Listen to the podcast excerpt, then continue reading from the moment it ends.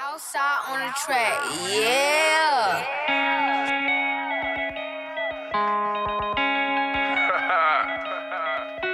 It's Travis Hood. Yeah. Take it out the bank, go put it up. How's it going today, guys? Back here in the studio once again. Another episode, Hot Takes with TP3. Today is Monday, uh, May 21st, 2018. We got Kobe back here in the studio with us again. Say what's up to the people, Kobe. What's going on, guys? Good to be back. Let's get to it.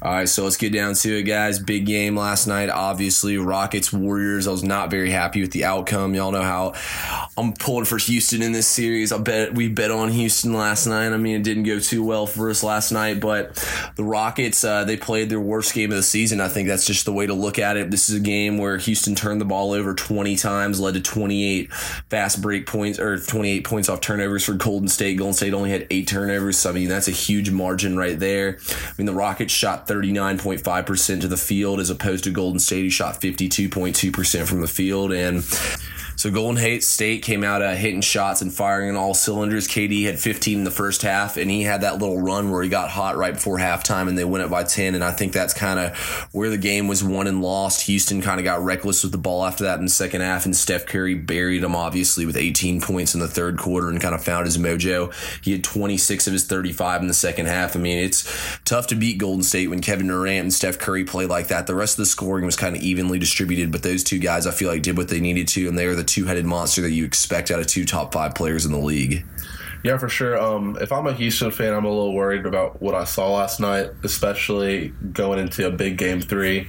You know, the the Rockets are going to have to take one on the road if they're going to win this series, and I don't know if they can do that in that arena. It was crazy last night. Steph, like you said, was on fire. We finally saw him come to life. Finally, was 26 in the second half. Like you said, he only missed two field goals all the second half. You know, I think the Warriors are more of a like a threat to the Rockets when Steph goes off like that. Um, you know, they the whole place was just on fire, waiting for Steph to you know have a have a game like that. And when you know when he comes out and drops thirty six. I mean, he made them look terrible, and if he's playing like that, I don't think the the Rockets can stop the Warriors at all. Yeah, no, I, d- I mean, definitely agree with you there. When Steph plays like that, they're a tough team to beat. Like I said, two top five players, two guys that are basically unguardable when they play like that.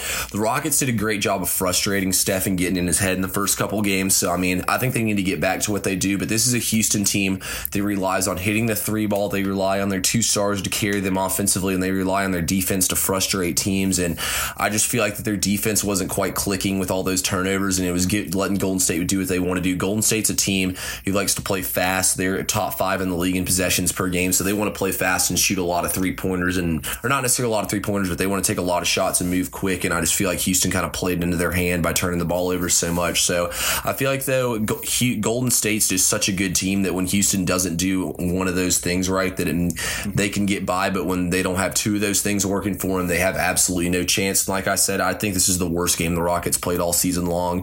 This is a game I kind of expected Golden State to bounce back and win after getting blown out and embarrassed. The way these playoffs have gone, pretty much any team that gets blown out bounces back the next game. So I mean, means uh, I think the Celtics are going to play well tonight, but we'll get to that in a few minutes. But I just think Harden and Paul have to play better. I mean, both of them had Harden, I think, had 20, and Paul had under 20, had like 13. Yeah, that you can't have 13 points from Chris Paul in a playoff game and only 20 from Harden when he's averaging 31. I mean, it's just not showing up at all for those guys. I still think though the Rockets have a chance, but like you said, they're going to have to steal one on the road. That's not going to be an easy task. Golden State doesn't rarely ever loses at home in the playoffs. I think in this era they've only lost like two or three games at home or something crazy like that in the playoffs. So it's not going to be an easy ta- task at all.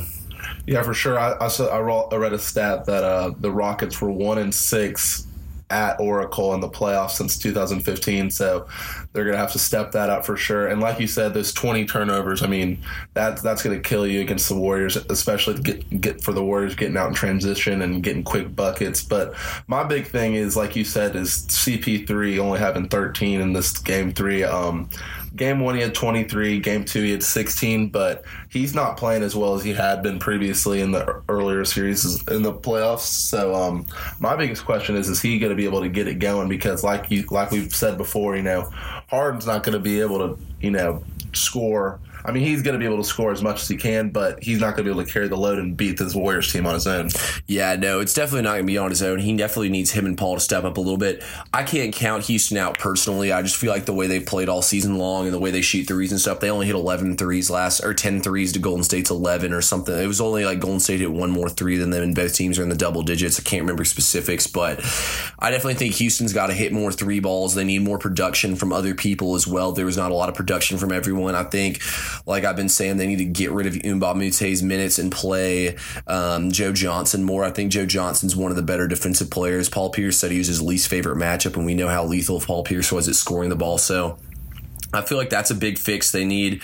Um, I just feel like that the Rockets won't play like this again. I think they're going to show out next game. I think next game is going to be an absolute dogfight. I mean, it's going to be tough. It's going to be no easy task to beat Golden State at home, but Harden Paul, one of the two, is going to have to summon up one of the better games of their career and one of the ones that we need to remember them by in their career in order to win this game. And I feel like one of these two guys is going to do it, though. Personally, I think it's going to be Harden. I feel like that everyone now is talking down again about Harden and saying that he can't play up to it. But this is the series that Harden needs to prove himself. I mean, Harden can define his whole career off this series if he's able to win this series somehow. So I feel like it's his time and he's going to have to step up next game.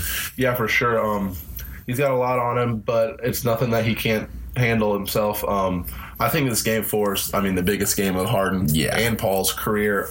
Obviously, I mean, if you go down three one against the Warriors, I mean, I don't want to say it's over, but I mean it's close to over because down three one against the Warriors, we only saw LeBron come back from that, and I don't know if Harden can do it, but we'll see how it ends up in Game Four. I, I expect the Rockets to put up a little bit more of, the, of, of a fight, but that Warriors defense this last game, it was a lot more, you know.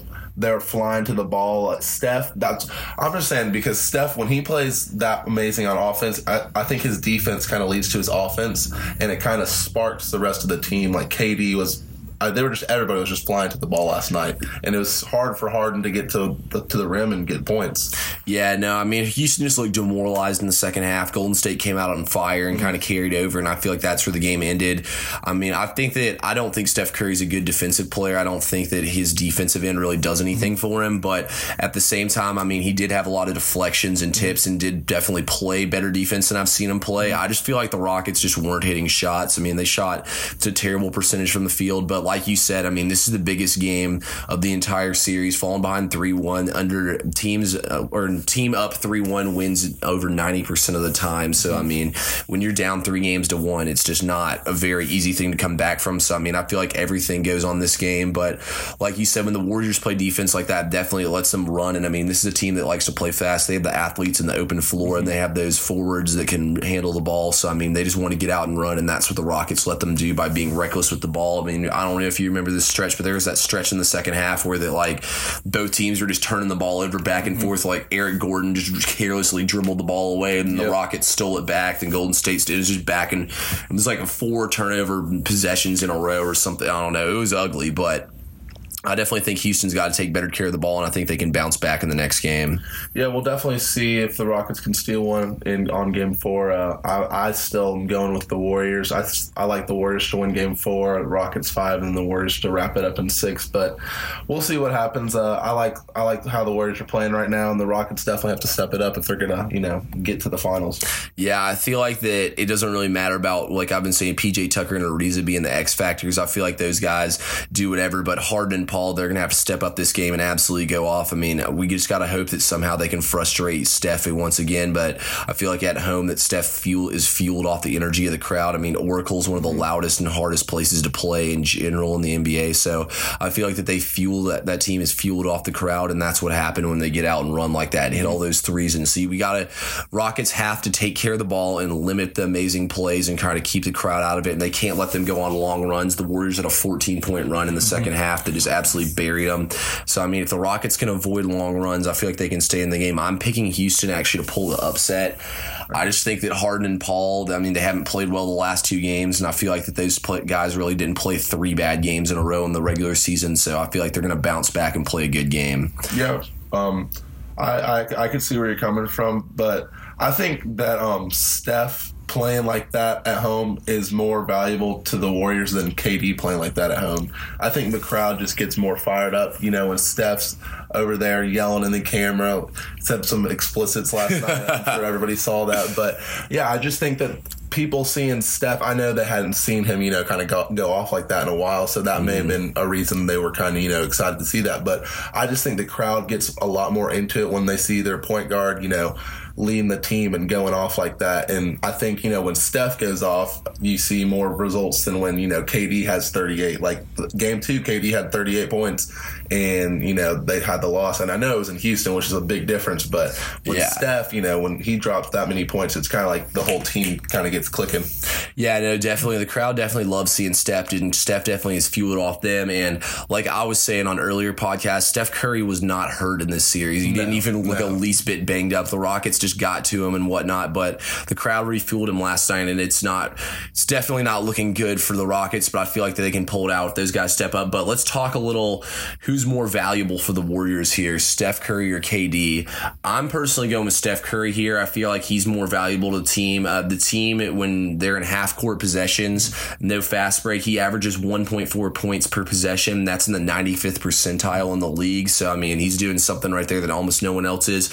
But when he does that, it also helps with the spacing of the floor because you have to overplay so much to his three point shot. And Steph's the kind of guy who can pull up from anywhere on the court and hit a three pointer in your face. So I mean, you can't leave him at all, and that opens everything up for everyone else. There's stat statistics that show the Warriors are getting substantially more shots at the rim when that Steph is on the floor. They're getting uh, 31% of their shots at the rim with Steph on the floor. Without, they're only getting 26%. In the mid range, they're only getting 12% with Steph. And then without Steph, they're getting 19. And I mean, you don't really want to shoot mid range shots. Those are the lowest percentage shots. Um, and then at the three point line where they're getting high quality shots, it's at 19 with Steph on the floor and 26 without Steph. So, I mean, they're definitely getting worse shots with Steph on the floor rather than with, or I mean, without Steph on the floor rather than with Steph on the floor. But the other thing too is Steph's real plus minus is at six, and uh, the only players in the league that had higher real plus minuses were Harden and Paul at like 7.1 and 7.3. So I mean, Steph is one of those players. I just feel like he's more. The KD I think is better, but Steph's more important just because everything he does for spacing and whatnot. Kevin Durant doesn't really need space to get shots off. He's not really worried about it. So I feel like that that Steph completely changes the Warriors' entire way of playing up when he's out there. Yeah, for sure. I think you hit it on the head right there when you said Kevin Durant's a better player, but Steph's more valuable to the team. Um, like you said, Kevin, KD can just kind of you know score on an ISO situation, and Steph kind of gets everybody else involved. Um, I feel like most of Steph's points, you know, they're coming off the dribble, like you know him pulling up from three or him going in the paint, finding somebody dishing it out to somebody. And I just I like Steph, you know, to carry this team. And I think he's the true leader of this team over KD. I know KD's the better player, but yeah, like you said, I, I agree with you that KD or uh, Steph's the more valuable player. Oh yeah, I know for sure. And I think we'll see it more in this next game, like we saw last night, where when Steph went off in that third quarter, it was game over. After that, the Rockets weren't even in it. But I think the Rockets come out next game with defensive, uh, ready to go for Steph and KD and whatnot, and hopefully try to shut them down a little bit more, frustrate Steph a little bit more, make things harder for him. But like I like we both said, it's gonna be an interesting series to see. Everything comes down to this game four. It's the biggest game of the whole series. But speaking of game fours, let's talk a little Cavs Celtics now. So game four, obviously Cavs Celtics tonight, going to be a big game. And I mean, looking back on game three, I really just think the fact the Cavs hit 17 threes to the Celtics six is why they buried them. If you look at it, I mean, yeah, the Celtics shot a bad percentage from the field. Yeah, the Celtics struggle when they're on the road, and mightily when they're on the road at that. And I just feel like though that it's those three pointers. Both teams turn the ball over 15 times, which is not very good. The Cavs only shot 48% from the field, so it's not like the Cavs came out and had some special shooting night. So I definitely think that the Celtics have a chance in this game. I really like the energy Greg Monroe brought off the bench. He played 16 minutes, had 10 points, five rebounds. Like I've been saying all series long, the Cavs have terrible matchups on these big men, and I just think they're another guy like Monroe in the mix rather than Baynes is a little bit better. I mean, we saw LeBron absolutely destroy Baynes when he tried to bring that two hand dunk. LeBron came out of no Historic playoff blocks from LeBron again. yeah, that's what I'm saying. It's crazy. LeBron's a small forward and blocks centers like that. When two hand dunk, I mean, that's supposed to be your most powerful dunk. You can't get rejected on a two hander like that. But I just feel like the Celtics are going to play better, quite simply. What are you thinking? Um, yeah, I, I, I think they're going to play better, but I did like what I saw from the Cavs in game three. I mean, right from the get go, you know, we kind of saw them take over right away. The Celtics just didn't really have a chance, it looked like. I liked how George Hill came out firing on all cylinders to start the game, you know. didn't have to, you know, leave it to LeBron to like to go off on in the first quarter. You know, I remember the first quarter game two, he had 21 points on 8 and 13 shooting, but you know, this uh, last game he only had 12 points. You know, he didn't have to do as much, and you know, I feel like LeBron kind of had that mindset going into the game was that he was going to get his other teammates involved because he understands that you know he he may be able to drop 50 and 15 rebounds and 10 assists, but that might not be enough to beat the Celtics team because they're more complete than the Cavs. Yeah, no, definitely. I mean, they lost last game. What was it by like 13 points or something like that? So, I mean, LeBron had 42 points. So you give him the extra eight, they still lose. Yeah. So I definitely agree with you completely on that. I agree with you. They have to get more people involved. They had six players in double figures. And I mm-hmm. mean, we don't see that too often out of them. Kevin Love had 14 rebounds. So, I mean, that's what you want to see out of him. Kevin Love's thumbs finally gotten better and he's been playing a lot better. Like I've been seeing, I think it was a big help too that they kind of blew them out last game. LeBron played 38 minutes, so there was 10 minutes where he wasn't on the floor. Usually he's out there for 42 to 45 minutes, which is a lot more taxing on his body. I mean, and there was no like crucial minutes down the stretch, which is really where it all comes out because that's when you got to play as hard as you can at both ends. And I feel like that the way the Cavs played in this game helped LeBron get back and play more defense. I mean, he kind of locked up Jaylen Brown, forcing him to a mm-hmm. lot of bad situations, and the Cavs really didn't have anyone to match up on Jaylen Brown. And when LeBron's matched up on him, it's better. And I just feel like that LeBron's fingerprints were all over this game, showing how that I think he's the better player than Jordan. Just how he gets his teammates involved like that, and how he can go score what he needs to. Um, I know I've said after the last game that role players play better at home, like how we saw Marcus Smart and all them, all those Celtics role players play well at home, and we saw the flip side of things when they're on the road. Here, they all struggled when they're on the road. Interesting stat here is the Celtics um, in their last in the playoffs and road games, they averaged 93 points per game, which is this which was last in the NBA actually in the playoffs on the road, and they're also second to last in field goal percentage on the road, which is 40 percent, which is pretty bad. I mean, that's that's not what you want at all in the yeah in the playoffs. At home, they shoot 47 percent from uh or from field goals, and they average 110 points per game. So I mean, those are that's a Quite a difference. huge differential. Rozier and all of them build off the crowd. Like I said about Golden State earlier, the Celtics and the Golden State are one of the few teams in the NBA that have a real good home crowd, along with like the Jazz. The Rockets are okay. I mean, I feel like though that home crowd, people don't realize it's kind of in college sports can do a lot for you. We see it energize Steph Curry. We see it energize guys like Marcus Smart, mm-hmm. guys like Aron Baynes, guys like Terry Rozier. I mean, even Jaylen Brown and Jayson Tatum. Even although or Tatum was kind of the only Celtic that really played well in this last game. He was six for ten with 18 points. But I just feel like that that home court advantage means a lot to the Celtics. And the reason why I'm picking the Cavs to win this series is because the Celtics haven't lost yet at home in the playoffs. I don't care how good of a team you are. Even these Warriors teams, they lose one every now and then in the playoffs at home. You're eventually bound to lose one at home. I mean, it's basketball. You can't play your best game every single night. And so I feel like they're bound to lose one at home. And on the and the way they play on the road, I just feel like that they can't get that win on the road they need. So I mean, I really like Cleveland to come out. I think it's going to be a lot closer game. I don't think they'll hit 17 threes, but I think the Cavs being at home, those role players will step up. They'll win this game by four or five points, and they'll have the mojo they need to go in in game five and get a win. I think the Cavs have to win in game five because I mean, if you go seven games, you got to throw all everything out the window. It's game seven. Mm-hmm. Yeah, for sure. I just I don't see LeBron losing a home game this series. There's just I mean, I think he's going to dominate at home against the Celtics like you said those numbers 93 points per game for the Celtics. Yeah, and even if he slacks off, I think his, t- his role players will yeah, step his role players will play or step up for sure. And I just think that you know the best player of all time to say he's not going to win one on the road in Boston is hard to say. I still like the Cavs in this series. I don't know if they're going to win Game Five on the road or Game Seven on the road, or if it even gets that far, because you know what you never know what's going to happen. But I like LeBron winning every home game and possibly stealing Game Five on the road. That would be that would be the best case scenario for the Cavs. Yeah, and definitely LeBron beat the big three Celtics, like a championship team mm-hmm. Celtics team in Boston had over again that game, that classic game six, which was kind of like the first game when that everyone was like, oh, LeBron chokes in the playoffs, LeBron can't play up to the big. That was when LeBron kind of made his statement that like I can do it all. I'm the best player in the, on this planet right now, and I will mm-hmm. prove it to y'all. And that's when he came out and proved it. And I mean, this team's not better than that team. Mm-hmm. So LeBron can beat them and do what he needs to. Obviously, his team's not as good as the big three Miami Heat team. That team is really good, but I just feel like LeBron can do it. He's poised. He's got what he needs. I feel like his team will be able to play one good game in Boston. You know. Yeah, that's what I'm saying. Is that you know he's gonna get the surrounding cast to step up like they did in Game Three. I mean, we saw Love had 13, Korver had 14, Hill had 13, J.R. Smith even had 11.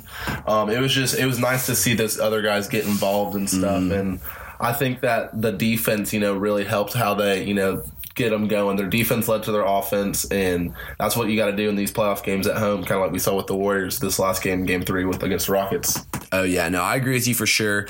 Big game tonight. I mean, there's a it's a seven point spread. I'm taking the Celtics plus seven. I feel like they can cover that and keep it close enough. I mean, I know I said that how bad they've been on the road, but I mean, I just don't think that Cleveland's going to hit 17 three pointers again. Mm. Because if you look at the statistics, like outside of field goal percentage and those three pointers, pretty much everything else is about on point with each other. So I just feel like the Celtics will keep it close and cover that spread. But I mean, also if you want to, Cavs money line's a nice little bet along with that seven points.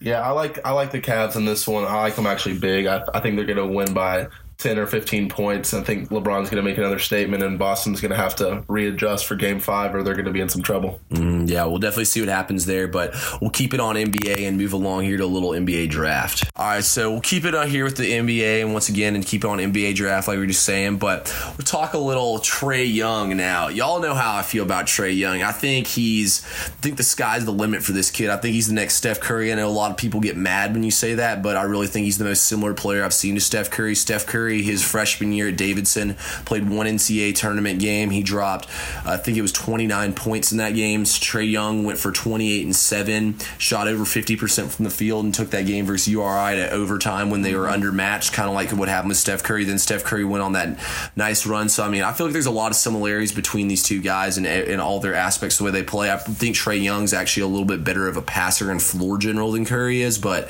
I think Curry's obviously a better shooter. I mean, he's the best three point shooter to ever play the game.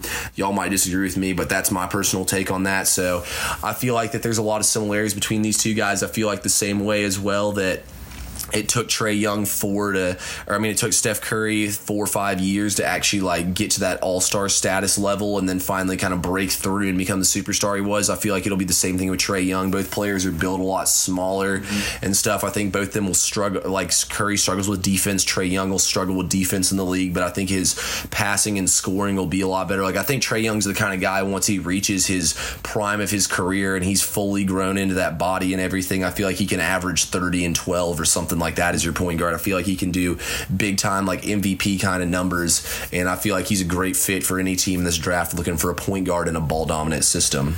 Yeah, when I was watching this kid at the beginning of the year last year, he was he was really surprising me. You know, um, over the year he averaged twenty seven point four, and he averaged about eight point seven uh, assists per game.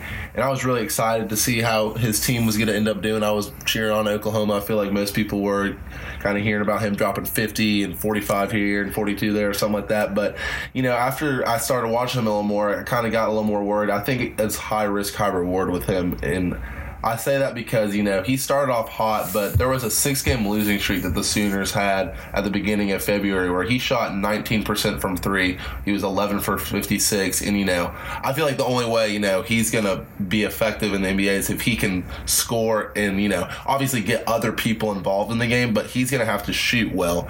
And if, you know, if he can't shoot well, I think we saw his numbers go down uh, significantly over the, over the last, you know, 15 or so games of the year.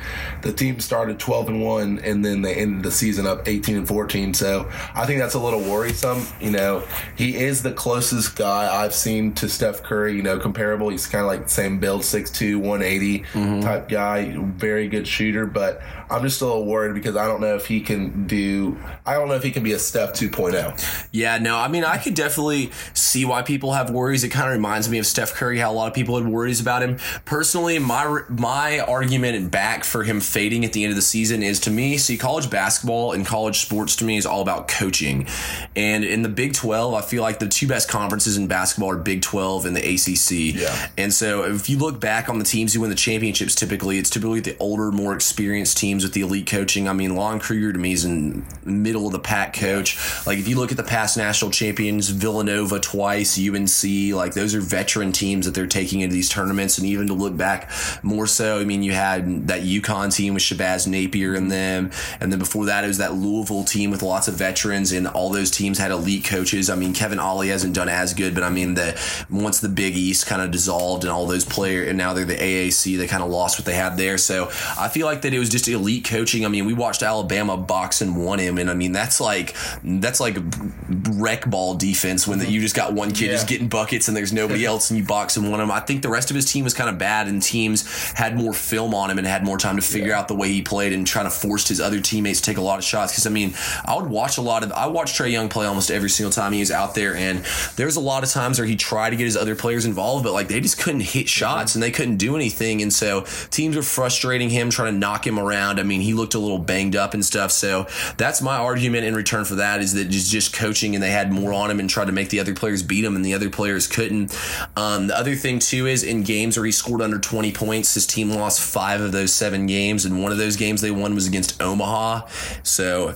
I mean, Omaha is obviously not a big program, and like I, like you were saying, how they're so good at the beginning of the season. The Big Twelve is where some of the best players and the best teams play. I mean, we had Kansas, Texas Tech. I mean, even Oklahoma State didn't make the NCAA tournament, and they were a great team. And we had lots of good teams, really good teams in the Big Twelve this last season. So I just feel like he got to Big Twelve play and was going up against a lot better teams. And I mean, home court advantage, and a lot of those are rivalry games, you know. So I feel like that all those factors coming together is the main reason why he uh, faded down the stretch of the season. But I really do think that he's a special player. He's the first player to ever lead the NCAA in points per game at 27 and 8.8 assists. So, I mean, he's the first player to ever do that. So I feel like this kid is going to be a great fit in the league. I think the Magic are going to take him at six with no point guard. I feel like that's where he's going to go. Yeah. Don't think it's his best fit. I feel like talent goes to die in Orlando, but I think Trae Young's special and it won't matter.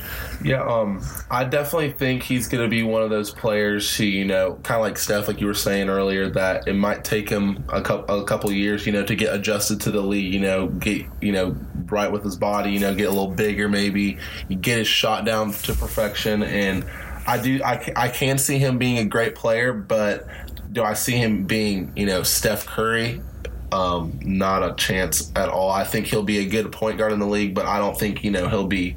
I don't think he'll be great. That's my thing. See, I think he's gonna be great. I feel like he'll definitely be a league MVP. I don't know if he'll be a champion or have a team like Steph Curry ever did, but I think he can win the league MVP, and I think he can be the kind of guy to be a be a eight time All Star and carry his team. I think he's gonna be a future Hall of Famer. I mean, I know that's bold to say, Yeah. but I really do think Trae Young's gonna be that good. I feel like he's the real deal. I don't think Cleveland will take him like everyone thinks him and LeBron are gonna play together. I know I've said before too. I thought they could play together, but the Cavs roster and that defense is just so bad. I feel like they have to target someone like Collin Sexton or Mikal Bridges. Obviously, Jackson or Bamba is the perfect fit for them with their rebounding and shot blocking, but neither of them will be on the board when they pick. So I really do like the career Trae Young will have in the NBA. I mean, I definitely see where you're coming from. Lots of people agree with you on that. Lots of people also, I mean, it's all these prospects. I mean, it's going to be 50 50, honestly, on if they're good or not, except for I really think Luka Doncic and Ayton are the sure, surefire stars of this draft. A lot of those other players that have a lot of potential. So, I mean, we'll definitely see what happens here. I hope Trae Young doesn't fall down the draft board a lot, but I think no matter what, he'll be off the board by the time New York picks at number nine. I think New York would take him if he's there. So,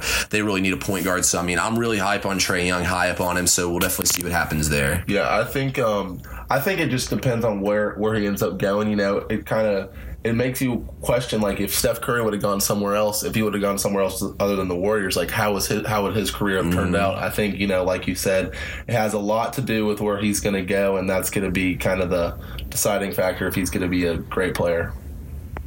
All right, so I know we've been hammering basketball for the last couple episodes and all this episode. So let's move over to baseball here and the Dodgers. I've been tweeting about the Dodgers a lot lately. Obviously, they're a big market team. They got a lot of exciting players. I like watching baseball a lot, so I love watching the Dodgers now. They have lots of players like we've talked about in the past, like Kershaw, um, Logan Forsythe. I mean, Seager out for the season. They've lost lots of big things. So the big question everyone has is should the Dodgers trade for Machado? So looking at Machado right now, he has one year left on his contract contract. He's hitting 343 with 14 home runs, 42 RBIs. The Orioles are definitely going to move him before the trade deadline. I mean, he's he's already said he's unhappy there. There's no shot he resigns there, even if they try to make him the highest paid player ever. I don't think he'd resign there. He's not happy there at all. But Machado's a nasty fielder too. And looking at things from the Dodgers, so they're 20 and 26. They're only five games back, though. That doubleheader they had against the Nationals in that series, it was big for them to win that series. The Diamondbacks are in first place right now. AJ Pollock, their best hitter, has gone to the DL. Goldschmidt's been struggling. So, I mean, the Goldschmidt's the kind of guy who can win MVP when he's hitting the ball. He's struggling. We got Madison Bumgarner coming back off the DL soon for San Francisco, so they get their ace back. I mean, what are you thinking here? You think the Dodgers should make the move? I say you give it a little more time before you know make a decision right now. I think they need to wait until like the middle. Of, I know the deadline's at the end of July, right? Is it? Mm-hmm. So they have they have about two more full months left. Um, yeah, like you said, they're twenty and twenty six, but they have a four game winning streak. The Arizona Diamondbacks have a four game losing streak, and things you know are starting to look a little brighter in Los Angeles. Um, the only thing to me about why you should go get Machado is that how good the NL is. I mean, it is stacked from top to bottom. We see the NL East with the Braves, the Phillies, the Nats. I mean, they're all nasty, and then yeah. the Central is good. The Cardinals are up there. Cubs, I think, he'll start turning around here a little Brewers. bit. Brewers, for sure. Um, but yeah, I think you know if the Dodgers can't you know get within a couple games, like two or three games within the Diamondbacks, if that's what it comes down to towards the trade deadline, I think they need to go after him because right now, you know, it's going to be tough to you know come out of a too big of a uh, deficit. You know, like eight games deficit would be hard to come back from. Yeah, no, I mean, I agree with you that it's early and all, and you definitely have to play out a little bit. I'm actually going to take the flip side, though. I think it is time for the Dodgers to go ahead and make the move. I feel like with Bumgarner coming back, obviously, I mean, you got the Dodgers. I mean, not the you got the Diamondbacks struggling right now. I mean, the Rockies are a really good team too in that division. This is the division I picked to be the most competitive in the MLB in the NL, and like you said, too, the NL stacked up with all these teams. I think a wild card could get out of the picture here soon, and I feel like you need that as an option just with how stacked up this division is. I think Colorado will make a big run, but I mean, we've all seen how Colorado fades the second half of the season and how their splits are hitting the ball away from home. So, I mean, I think the Dodgers have a serious chance, and I think they should go ahead and go out and get Machado. A couple stats uh, kind of saying they're agreeing with this is, I mean, they basically have to choose now if they want to blow it up or keep the team together, I think, this season because they're one of the five teams in the luxury tax, and the luxury tax penalty is heavy in the MLB. Yeah, that's right. Um, their bullpen has given up the most home runs so far this season, but I mean, I still think they have a very talented bullpen. Um, they're 13th in runs right now, 17th in hits. So, I mean, that's kind of like middle of the pack. So, I mean, they're definitely getting what they need. They just need like one more hitter. Right now, their top hitter is Matt Kemp, and we all know how Matt Kemp is. Matt Kemp has that bad hip. Yeah, he started out the season hot last year in Atlanta. Once he once he re-injures that hip, it's only a matter of time before he hurts it again. His stats will shoot down like we've seen happen to him the last couple years in the MLB. So I mean, they're 19th in errors as well. As in like they're as in like the bad side of 19 is in like 32nd would be you have the most errors in the MLB. Yeah. So I mean, that's not what you want to see from them. Machado's a nasty fielder, and we've seen his hitting stats. So I feel like throwing him in that lineup kind of pushes your errors down into the bottom part of the top 10, and then or bottom part of it, or like closer to being in the top 10 in errors. And then I feel like that his hitting kind of pushes you in the top 10 of hitter and teams hitting the ball too. So I think they should go out, go ahead and make the move. I think you can get Machado for cheap. I mean, obviously you might have to give a little bit more up if you go for him now, but I think it's worth it if you're the Dodgers because I mean this team's basically going to get to the point here soon where they should either get drop the team down or they should go all in for the win. Yeah. So what would you say if the Dodgers were to start picking up and ended up being first in the NL West? Do you think that they should still go after him? Yeah, I mean, absolutely. I think that they should wait more towards the trade deadline, try to get a bargain for him because, I mean, the Orioles were stupid to not trade him in the offseason because that was when they could get the most for him. At this point now, teams are just going to be offering him like a little bits here and there. That's why I think the Braves should possibly go for him too. I think the Braves could potentially steal Machado. Like, if we gave up that third that third base prospect we have down there and like one pitcher, mm-hmm. maybe I feel like we can get Machado from them. So I think there's a lot of teams with a lot of competition for Machado and a lot of teams where he could fit in well on. So I feel like that the Dodgers need to go ahead and make the move now and kind of because I mean obviously whenever you make trades it's not as much in baseball as it is in other sports but I mean there still is a bit because Machado is a personality so they're gonna have to learn how to get along with him and stuff I think they're better off just going ahead and making the moves now rather than later Yeah, I can see what you're saying with that. Uh, I definitely see Machado. I mean, he's definitely not going to be in the Ori- Orioles anymore. Mm-hmm. Um, it'll be interesting to see where he lands, but I think that would be a, end up being a good pickup for the Dodgers, especially in a tough NL. Yeah, and I think that I think that he would resign to the Dodgers. I feel like he'd want to live in LA. I mean, every big star wants that? LA spotlight. Yeah, exactly. So if I'm the Dodgers, trade now, go get Machado. But this concludes today's episode, guys. More stuff coming for y'all. We'll have a little MVP, MVP argument this week and all kinds of other stuff. So Kobe, I appreciate having you on, Yes, sir. Anytime. and we'll see y'all again soon. gon' pull up. I got them on Zans of the Rocks. The home of the ran with the diners. Every week I change my clouds. Got a Fendi store in my house. Got a Bentley garage my house. Got to watch my wrist cause a house. My bitch can't sleep at my house. Make her sleep at the hotel now. And when you talk, me, you talking on cap. And your diamonds, they looking like tap. I was always looking for the pouch. Keep an R&B bitch in my lap.